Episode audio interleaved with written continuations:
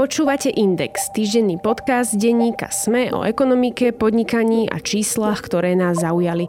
Ja som Eva Frantová a v dnešnej časti sa spoločne s kolegom, ekonomickým redaktorom magazínu Index a denníka SME Jozefom Tvardzíkom porozprávam o tom, do akej miery za vysoké ceny v obchodoch môžu samotní výrobcovia, ktorí sa snažia dobehnúť pandemické straty.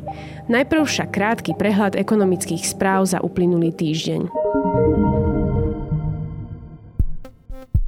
Európska komisia oznámila, že sa rozhodla nepredlžovať mimoriadne opatrenia na ochranu spotrebiteľov pred prudko rastúcimi cenami energií. Dodala pritom, že tieto opatrenia prispeli k upokojeniu európskych trhov s elektrinou. Ceny elektriny v bloku teraz klesli na menej ako 80 eur za megawatt hodinu a ceny plynu sa ustálili na najnižšej úrovni za zhruba 2 roky. Podľa komisie je aktuálne menej pravdepodobné, že v nadchádzajúcej zime dôjde k takým výkyvom cien elektriny, ako tomu bolo v roku 2022. Podiel slovenských potravín na pultoch obchodov v tomto roku dosiahol hodnotu necelých 42%, čo predstavuje medziročný pokles o 0,6 percentuálneho bodu. Informovala o tom potravinárska komora Slovenska. Najvyššie zastúpenie slovenských potravín majú tradične reťazce KOB jednota a to 54,8%, predajne Fresh 51,3% a CBA 50,6%. Najmenej slovenských výrobkov je vystavených v reťazci Lidl, a to 34%. Oproti minulosti sa zmenšil počet reštaurácií ponúkaných na realitných portáloch s cieľom predaja. Môže to byť dané prichádzajúcou hlavnou sezónou, ale aj očistou sektora za uplynulé roky. Tie boli poznačené nielen pandémiou koronavírusu, ale aj energetickou krízou či následkami inflácie. Kolega Tomáš Vašuta zostavil rebríček desiatich najdrahších reštaurácií, ktorých sa majiteľia pokúšajú zbaviť. Základom umiestnenia bola cena. Celý zoznam nájdete v jeho článku na webe denníka SME. Spotrebitelia na Slovensku sa výrazne zaujímajú o to, v akom obale sú potraviny, ktoré nakupujú. Vyplýva to z prieskumu agentúry Ipsos realizovaného pre spoločnosť Nestlé v máji 2023 na vzorke 525 respondentov.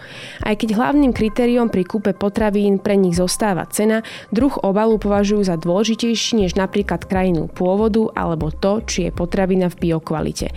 Prieskum tiež poukázal na dôležitosť triedenia. Až 94,7% respondentov uviedlo, že triedi plast, 91,2% papier a 90,1% sklo. V menšej miere aj bioodpad, nápojové kartóny alebo hliníkové obaly. Ministerstvo životného prostredia rozdelí trom podnikom 317 miliónov eur z plánu obnovy na zelené investície. Peniaze pôjdu pre US Steel Košice, Danucem Slovensko v Turni nad Bodbou a Wienerberger Slovenské tehelne. Informoval o tom šéf Enviro Resortu Milan Chrenko. Peniaze majú zabezpečiť zníženie množstva emisí o viac ako 3 milióny tón ekvivalentu oxidu uhličitého ročne.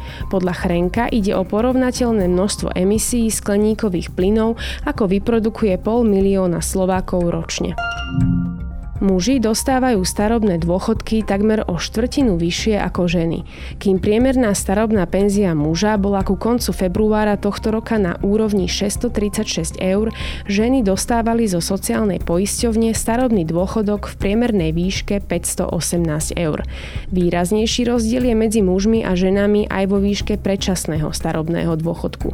Muži ku koncu februára poberali predčasnú penziu v priemernej sume 626 eur a ženy takmer 511 eur. Vyplýva to zo správy o hospodárení sociálnej poisťovne za január a február tohto roka. Doba sa mení, je nepredvídateľná a prináša so sebou nové výzvy. Každá zmena je však zároveň aj príležitosťou. Nastal čas digitalizovať vašu firmu. Pomôžeme vám s IT riešeniami, ktoré sú moderné, flexibilné a jednoduché. S rešpektom pre váš biznis. Telekom. Je pomerne ťažké odčleniť, čo je oprávnený náraz cien z dôvodu zvýšených nákladov a čo je marža, povedal pred pár týždňami bývalý hovorca Národnej banky Slovenska Peter Majer. Ešte pred pár mesiacmi mnohé aj veľké firmy kričali, že ich kombinácia popandemického dopytu a vysokých cien energií zrujnuje. Viaceré žiadali vládu o pomoc, dožadovali sa kompenzácie drahých vstupov a hrozili zatváraním. Dnes finančné inštitúcie pri skúmaní dôvodov inflácie začínajú ukazovať aj na výrobcov samotných. Je možné, že majú na zdražovaní svoj podiel? Čo nám hovoria dáta štatistického úradu o ziskoch slovenských firiem za posledný rok? Darilo sa im aj napriek tomu, že bežní ľudia majú hlbšie do vrecka? A čo obchodníci? Akú časť vysokej ceny ukrojili pre seba? Aj o tom sa budem rozprávať s kolegom, ekonomickým redaktorom magazínu Index a denníka SME Jozefom Tvardzíkom. Joško, ahoj. Ahoj. Joško, spomínam tú infláciu, ktorá teda, ako dobre vieme, už pár mesiacov dosahuje celkom vysoké čísla. Keď porovnáme možno tú slovenskú infláciu so zvyškom Európskej únie alebo eurozóny, je vysoká alebo je taká porovnateľná? Inflácia v apríli tohto roku dosiahla, to je ten najnovší údaj, 13,8%. Naposledy takto vysoká inflácia bola v júli minulého roka. Dobrou správou je, že tá inflácia mierne klesa, pretože mm-hmm. od novembra až do marca tohto roku bola na úrovni okolo 15% a mierne, mierne klesa. Je však stále vysoká. A ak by sme to porovnali v rámci krajín Európskej únie, tak je štvrtá najvyššia. Tá najvyššia je už asi, asi vieme, že je to v Maďarsku, to je 24% a potom relatívne podobné údaje sú v Lotyšsku a Poľsku okolo tých 15%. Takže, takže takto. Najviac sa ale aj na Slovensku hovorí o tej potravinovej inflácii, ktorá je teda na 26%. Potom sa ale pozrieme na to Maďarsko, ktoré si tu spomínal aj ty. A tam sa tá potravinová inflácia pohybuje okolo 45%, čo je podľa mňa naozaj rekord. Máme sa teda ešte dobre? Môžeme to tak chápať, že tých 26% u nás nie je až také hrozné, keď sa pozrieme na susedov? Nemáme sa určite dobre. Tých 26% je šialený rast. To Maďarsko je extrém, to je pravda, ale tých 26% je, je skutočne e, vysoké číslo. Dobrou správou je to, že, že potravinová inflácia tiež klesá. E, bola na úrovni 29% asi pred mesiacom alebo dvoma, čiže v februári a, a marci. V každom prípade, keď sa na to ešte pozrieme z takého trošku širšieho pohľadu, tak e, tých 26% vychádza ešte v porovnaní s minulým rokom, čiže s aprílom 2022 uh-huh. a už vtedy, som, keď si pamätáš, tak eh, štatistický úrad e, hovoril, že potraviny nám prudko rastú a vtedy ja som si to dohľadával, tak v apríli 2022 bola tá inflácia 14,3%. V každom prípade, ak by sme to aplikovali na taký laický prepočet, že pôjdeš v apríli 2021 pred dvoma rokmi, keď si išla do obchodu a minula na nejaký koš potravín stovku. Minulý rok si za to isté zaplatila vlastne 114 eur a teraz by si za to zaplatila 143 eur, čiže vlastne za dva roky takým laickým prepočtom potraviny o 43% e, sa zvýšili, čo je enormné množstvo, čo poškodzuje príjmy strednej vrstvy a to nehovorím o dôchodcoch a slobodné matky s deťmi a, a takto. Takže nepredpokladám, že o 43% niekomu sa zvýšil v priebehu dvoch rokov plat. plat takže, takže je to vysoké číslo. Možno a iba je... na Vianoce, vieš, na Vianočné odmeny. No, takže... A v každom prípade je to druhý najvyšší raz potravinovej inflácie v rámci Európskej únie nemáme sa dobre, pretože infláciu nad 10% majú všetky krajiny Európskej únie. Jedinou výnimkou je Švajčiarsko a Cyprus. Tam tá medziročná inflácia bola okolo 5-6%. Takže tak. Keď si to tak aj prerátame, ty si spomenul, že keď sme za nejaký nákup dali minulý rok 100 eur, teraz dáme 126 eur, to je vlastne zdvihnutie o jednu štvrtinu.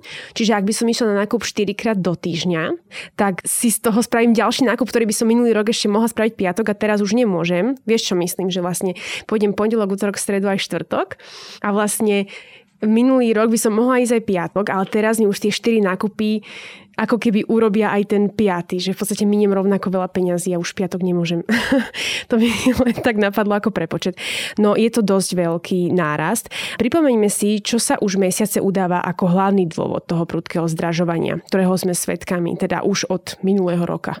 Cenovky na pultoch sú vysoké práve kvôli tomu, že sú firmy e, e, reagovali najprv na prerušené dodavateľské reťase počas pandémie, následne potom prišla Vojna na Ukrajine, energetická kríza, samotne tie komodity výrazne, výrazne rástli, či už je to zemný plyn alebo elektrina. Lenže v priebehu niekoľkých mesiacov, čiže v zásade od leta minulého roka komodity klesajú. A tu nehovoríme len o komoditách ako pšenica, ale práve napríklad zemný plyn, ktorý klesol na úroveň 30 eur za megawatt hodinu, kým v Lani, keď si pamätáš, tak to bolo nad 300 eur, boli také týždne. Elektrina taktiež sa drží na úrovniach okolo 100 135 až 140 eur za megawatt hodinu a boli tam také šialenosti minulý rok, keď boli bežné ceny na 400 eur, dokonca boli týždne, e, kde sa to ťahalo k tisícke, Áno, tisíc eur. To si pamätám. A to bolo dôsledku toho rekordného sucha v Európe. Takže tie ceny komodít e, výrazne, výrazne klesli, ale na tých pultoch sa to nejako výraznejšie neprejavilo a jeden z dôvodov spomenula aj Európska Európska centrálna mm-hmm. banka, ktorá... Vieš nám toto možno nejako približiť, že o čo ide teda, keď e, klesajú nám e, ceny energií, klesajú nám ceny pohodných hmôt, na pultoch to nevidíme a centrálna banka hovorí, že sú tu aj nejaké iné dôvody, pre ktoré to na tých pultoch nevidíme. Tak čo medzi ne patrí? Takto, e, tie potraviny mierne klesajú a konečne napríklad v apríli tie ceny potravín na Slovensku začali kopírovať globálny vývoj cien potravín a agrokomodít. Ten sleduje tzv. globálny index, ktorý sleduje organizácia OSN pre výživu a poľnohospodárstvo. A napríklad tento index klesol o 20% mm-hmm. a vykazuje pokles už od novembra minulého roka. U nás tie ceny potravín potravín sú nižšie, samozrejme um, poklesli napríklad oleje, vajíčka, zelenina a tak ďalej, ale ten pokles je veľmi taký, že pozvolný, ako keby s oneskorením. Takže veľmi mierny. Veľmi mierny. No a Európska centrálna banka ešte začiatkom roka upozornila, že infláciu podľa nej z veľkej časti ťahajú zisky firiem. Ona nepovedala, že neprimerané zisky mm-hmm. firiem, alebo nevedela to nejako vyselektovať. A k tomuto vysvetleniu sa pridáva aj NBSK, Slovenská národná banka e, Slovenska, ktorá tvrdí, že je pomerne ťažko odčleniť, e, čo je oprávnený e, nárast cien z dôvodu zvýšených nákladov a čo je samotná marža. No mm-hmm. ale NBS to tak explicitnejšie tam napísala, že, že môžu byť aj vyššie marže. Mimochodom 23. E, mája vyšla taká aj analýza e, nemeckého denníka Handelsblatt, ktorý sa pozrel aj na realitu v Nemecku a to isté. Ano. Zistili, uh-huh. že, že jednoducho marže a hlavne veľké spoločnosti, veľké korporácie aj s dominantným postavením na trhu si dokázali nielen udržať, ale aj zvýšiť. A tie menšie, malé a stredné stredné podniky tie sa museli ako keby ohnúť, trošku okay. znížiť, čiže tam tá rovnosť na tom trhu nie je celkom rovnaká. A pozreli sa ešte aj na obchodné reťazce, ktoré tiež e, sú významným takým dielkom do tej cenotvorby a uh-huh. tie si udržali tie marže na úrovni minulého roka. Tam sa ešte dostaneme. Ja som sa chcela spýtať možno aj na to, že z čoho tá MBS vychádzala vlastne v tej svojej analýze, kde teda hovorí, že je ťažké rozlíšiť, čo sú tie vysoké marže a čo je samotná inflácia teda v tomto prípade, ale o čo sa opiera vlastne, o aké údaje? NBS vychádzala z narastu ziskov firiem, ktoré vykazujú dáta štatistického úradu. Ona to porovnávala s rokom 2019. To bol taký porovnateľný e, rok ešte pred pandémiou, okay. kde, kde neboli tie obmedzenia, čiže dá sa tam e, porovnať. Aby ten, to bolo také zrovnateľné. Áno, uh-huh. ten súhrný zisk všetkých tých slovenských e, podnikov pred zdanením bol vyšší o 53%, keď zohľadníme infláciu, tak asi o tretinu. Ak to porovnáš s minulým rokom, ktorý ešte bol napríklad trošku pandemicky Áno zasiahnutý, čiže rok 2022 Dva. s rokom 2021, tak tam tie zisky tiež dosť výrazne rástli v priemyselnej výrobe o 19%, v potravinárstve o tretinu a pri chemickom priemysle až o 35%. Uh-huh. Toto hovoríme o slovenských firmách, predpokladám, keďže sú to údaje štatistického úradu. Vieme povedať aj nejaké konkrétne príklady? Že ako nejakým konkrétnym firmám? Tam sme trošku obmedzení tým, že finančné výkazy ešte nie všetky slovenské firmy zverejnili. Uh-huh. My tu vychádzame z Finstatu, ale takým najviditeľnejším je napríklad výrobca hnojív Duslo Šara, ktorý ešte v Láni takto v oktobri, v septembri, oktobri upozorňoval vládu, aby im pomohla, pretože vysoké ceny energie ich môžu potopiť. No a napriek tomu ten chemický podnik e, vygeneroval zisk po zdanení 108 miliónov eur, čo je vyše 20 násobok tých ziskov z roku 2021 a tržby taktiež jej tejto spoločnosti výrazne prekročili miliardu eur a rok predtým boli na polovičnej úrovni. Ja si ale pamätám, že to Duslo dokonca aj nejako obmedzovalo tú výrobu. Oni tam nemali nejakú takú prestávku, ktorá bola plánovaná v lete a potom mu nejako predlžovali, ale možno, že si to Áno. zle... Oni, to... oni vlastne využili, že predlžili generálne opravy tých zariadení, vlastne nevyužitú zakúpenú elektrinu, ktorú ešte nakúpili za výhodnejších mm-hmm. cien, tak následne dokázali ušetriť a potom odpredať. Čiže týmto oni aj vysvetľujú ten svoj veľký zisk, alebo čo ešte hovoria, že prečo tak dobre sa im darilo keď kričali vlastne na vládu? Vojnou na Ukrajine došlo k tomu, že sa obmedzil práve dovoz hnojív z Ruska a Bieloruska, teoreticky z Ukrajiny. Oni vlastne využili túto situáciu, že tí silní hráči na európskom trhu začali chýbať, takže navýšili e, si tie ceny. A nie len oni, ale, ale celý trh, európsky trh výrazne zvýšil ceny hnoju, na čo upozorňovali aj poľnohospodári. Mm-hmm. Že vlastne oni potom nakoniec majú veľmi vysoké tie vstupné náklady, musia kupovať hnojiva do aj. toho energie, čiže oni zase potom zvyšovali ceny. Dusel Šáha hovorí, že, že je to ako keby jednorázový efekt a očakáva, že, že tie ceny sa nejako stabilizujú a, a ten výpadok na európskom trhu nahradí napríklad dovoz hnojiv z USA, z Egypta a z Iránu, takže mm-hmm. takto to zdôvodňujú oni. Ale takýchto firiem je, je, je viacero. Vieme určite. povedať ešte možno nejakú, okrem teda toho Dusla, ktorý je naozaj že takým veľkým hráčom? V samostatnom článku som sa venoval napríklad slovenským sklárňam, či je to Vetropak, Nemšová alebo Rona, tie, tie tiež výrazne navyšli tržby a tiež ako upozorňovali na vysoké ceny elektriny a plynu. Nakoniec ako keby bez problému vedeli aplikovať vyššie ceny, dohodnúť sa s odberateľmi a zvýšili tržby dosť výrazne. Napríklad taký legendárny výrobca horčice Sniko z Liptovského Mikuláša tiež zisk e, dokázal štvornásobiť a zisková marža e, Sniku vyrastla z 1,7 na 6,5% čiže niekoľkonásobne. Akýkoľvek účtovný ukazovateľ tejto firmy sa zlepšil od e, zadlženia a tak ďalej. A Čiže ich, mali dobrý rok, treba povedať. Je, ma, mhm. mali mnohé, mnohé firmy mali veľmi, veľmi dobrý rok. Historicky najlepšie častokrát. Vieš, čo mňa zaujíma, ja som si myslela, že väčšinou firmy vedia takto zvyšovať neumerne ceny, hlavne vtedy, keď majú výsostné postavenie na trhu napríklad ako to Duslo, hej, že vlastne vyrába hnojiva. Dári sa aj iným firmám zvyšovať, aj keď teda majú nejakú konkurenciu, vieš, lebo napríklad Duslo možno nemá, ale keď niekto, mm, ja neviem, vyrába horčicu, tak máme na trhu aj iných výrobcov horčice, aj napriek mm-hmm. tomu vedeli zvyšiť ceny. Nie všetky e, firmy vedeli e, to aplikovať.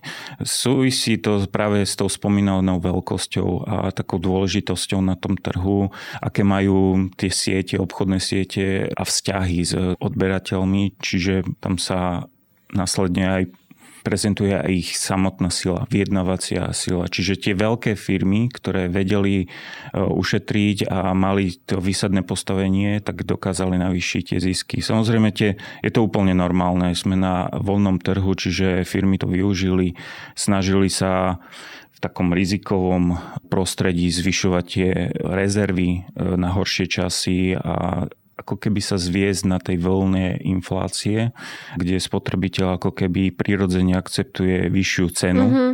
pretože je ako keby naladený na, na tú voľnu, že vlastne všetko zdražuje a, my, a stráca vlastne tú objektivnosť, že čo je objektívny rast tej ceny a čo nie je. Takže, takže takto. No. Veľa ľudí si napríklad ani nepamätá, že koľko platili za nejaký produkt pred rokom, alebo si to až tak nevšímali a proste keď to nejako narastie, tak úplne nevenujú tomu pozornosť o koľko. A toto úplne sa stáva napríklad e, v posledných kvartáloch, keď e, napríklad zverejňovali finančné výsledky aj americké firmy, alebo také veľké consumer firmy, napríklad Procter Gamble, mm-hmm. Henkel a tak ďalej. Čiže drogeria väčšinou? To je presne, to je, že tržby im rástli, zisková marža rástla a tak ďalej.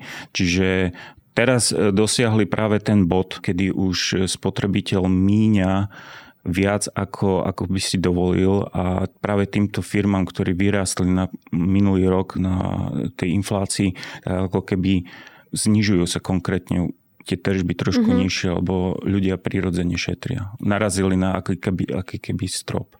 Ja by som sa ešte možno pristavila pri vajíčkach. Tie sú v súčasnosti oveľa drahšie ako pred rokom, dokonca drahšie než v susednom Rakúsku a v jednom tvojom článku si spomínal, že hydinári zdražovanie zdôvodňujú vysokými cenami energií jednak, ale aj maržami obchodníkov. Aktuálne, ale teda v tvojom poslednom texte spomína, že minimálne jednému z najväčších producentov vajíčok na Slovensku sa teda napriek tomu darilo nadmieru dobre. To ma nabadá si myslieť, že minimálne tie tvrdenia o marži obchodníkov nebudú až také pravdivé, keď v podstate tým eh, hydinárom sa darí aj tak a vlastne tie vajíčka tak veľmi zdražili a zrejme to nebude kvôli tým maržiam, alebo ako to je v skutočnosti? No tie ceny vajíčok sú výrazne vyššie u nás na Slovensku, ako napríklad v Poľsku, a to nehovorím o Rakúsku, tak tiež tam za cenu Tuto kupujeme vajíčka v klietkovom chove a tom predávajú vlastne vajíčka v podsielkovom chove áno. za porovnateľnú cenu. Čiže... Tam je to už asi aj povinné, že? Áno, a však aj u nás tak sa nejako prechádza. Len to stojí peniaze a hydinári chcú peniaze od štátu, aby im to kompenzovali a tak ďalej. Čiže tak postupne si to prerábajú na vlastné náklady, lebo sa nespoliehajú na štát, ale ale urgujú ich. No a jeden z najväčších slovenských producentov vajíčok, Novagal z dvorov na Tržitavou, sa však na minulý rok nemôže stiažovať, zisk mu stúpol No napríklad v roku 2021 mal zisk 138 tisíc uh-huh. a minulý rok takmer 2 milióny. Čiže 14 násobne zvýšil zisk, pričom tržby narastli o tretinu. Uh-huh. No nejakých 23,5 milióna eur zisková marža, len tak akože pre zaujímavosť, z dlhodobého hľadiska sa im držalo okolo ani 1% a v Lani vyskočila 8 násobne na 8,3% Čiže ja som si aj pozeral ostatných producentov, ale tie ešte nemajú zverejnené mm-hmm. tie finančné čísla. No tak... Čiže asi, asi to nebude také zlé. A tak potom vlastne oni teda hovorili, že zvyšujú a zdražujú hlavne kvôli energiám a kvôli maržiam obchodníkov, ale vyzerá, že dosť si polepšili aj oni sami. Áno. Ako to je potom teda s tými maržami obchodníkov? Máme nejaké informácie k tomuto? No, nemáme, pretože obchodné siete ešte nezverejnili hospodárske výsledky. Predpokladám, že budú niekedy v septembri. To bude asi zaujímavé. Ja si osobne myslím, že tie marže si udržali. Pri niektorých produktoch, kde videli ten pokles e, tržieb, tak e, to trošku okresali, ale zároveň mne sa nepáči, že každý hádže na vinu len na obchodné siete. Podľa mňa je to kombinácia rôznych faktorov, niektorých objektívnych, niektorých subjektívnych, ale na zdražovaní má, má rovnaký podiel aj obchodník a aj výrobca. Mm-hmm. Čiže, ale v každom prípade pre spotrebiteľa je to jedno, lebo Hej. aj tak musí zaplatiť vyššiu cenu. No tak asi, asi tak. No. A obchodné reťazce už pociťujú ochladenie dopytu. To som sa chcela vlastne opýtať, že ako to vyzerá tam s tými ich tržbami, že čo sa deje, ako ľudia nakupovali a možno ako nakupujú teraz už. Áno, tak v marci už tržby tých veľkých obchodných reťazcov klesli medziročne o takmer 6% a v tých menších potravinách večierkách okolo 10 a ide o najvýraznejší pokles od februára 2021, keď vrcholila covidová pandémia. To neznamená, že Slováci hľadujú, samozrejme, ale zrejme preskupujú tie nákupy potravím smerom k lacnejším, menej kvalitným potravinám, ktoré sú lacnejšie, čiže tržby to trošku tlačí mm-hmm. nižšie.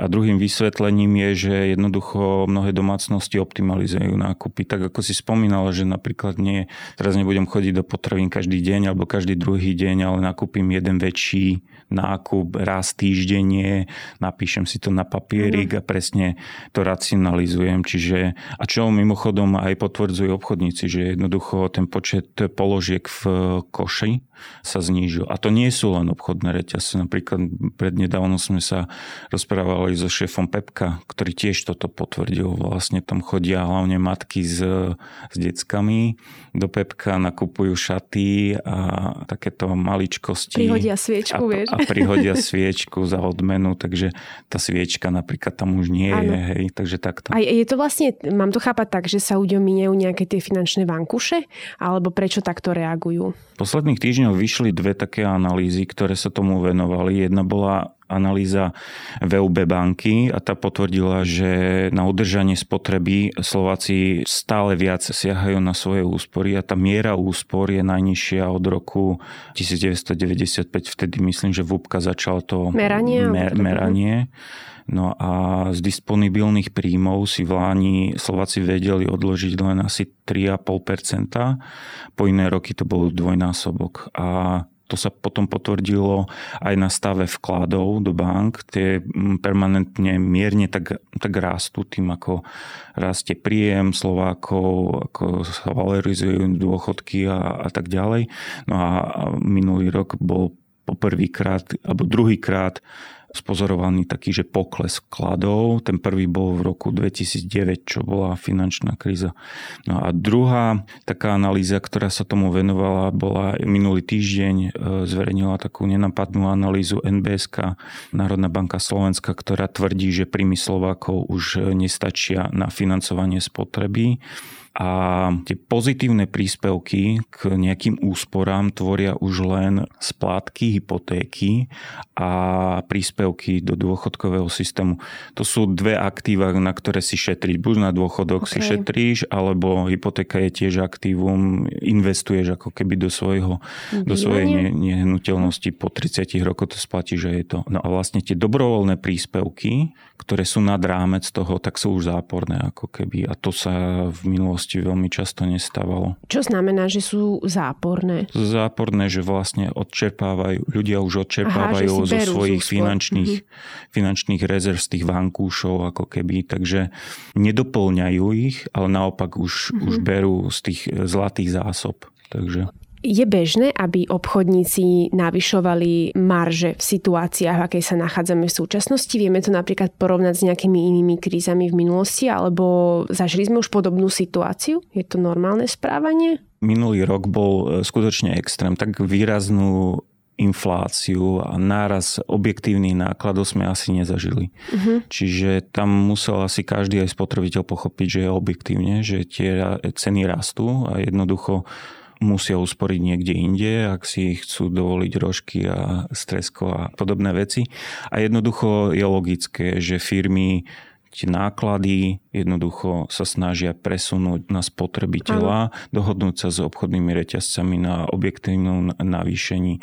S tým, že ako keby to je taká údička, že čo všetko akceptuje slovenský spotrebiteľ. Ak to akceptuje a tržby nám rastú, tie predaje nejako neustupujú, čo na, napríklad paradoxne bolo, aj štatistiky to potvrdzujú, že minulý rok, koncom minulého roka, čo každý si predpokladal, že, že budú Slováci ušetriť, tak práve vtedy ako keby nárazovo trošku tržby podrástli, nikto nerozumie, že prečo.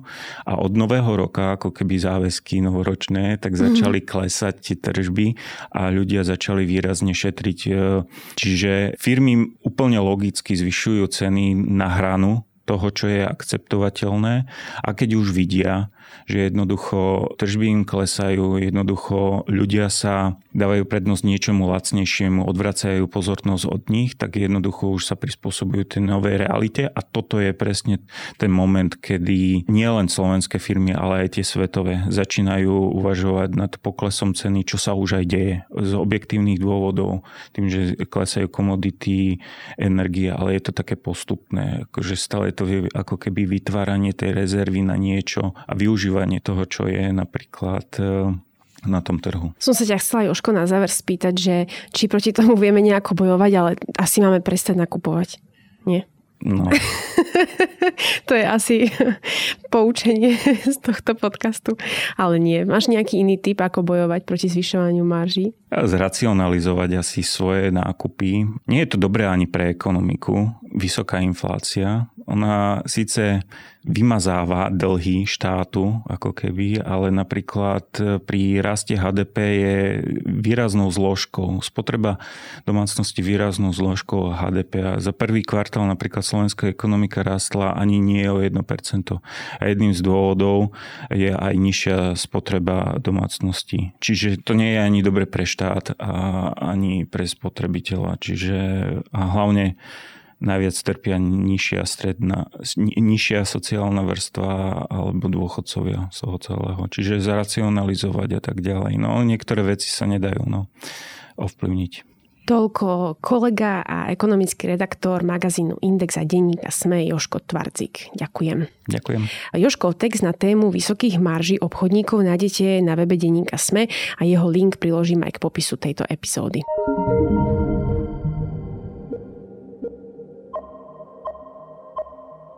Počúvali ste Index, ekonomický podcast denníka SME, ktorý vo štvrtky nájdete vo všetkých podcastových aplikáciách, ale aj na webe denníka SME. Som Eva Frantová a na tvorbe podcastu sa podielal aj Marek Franko.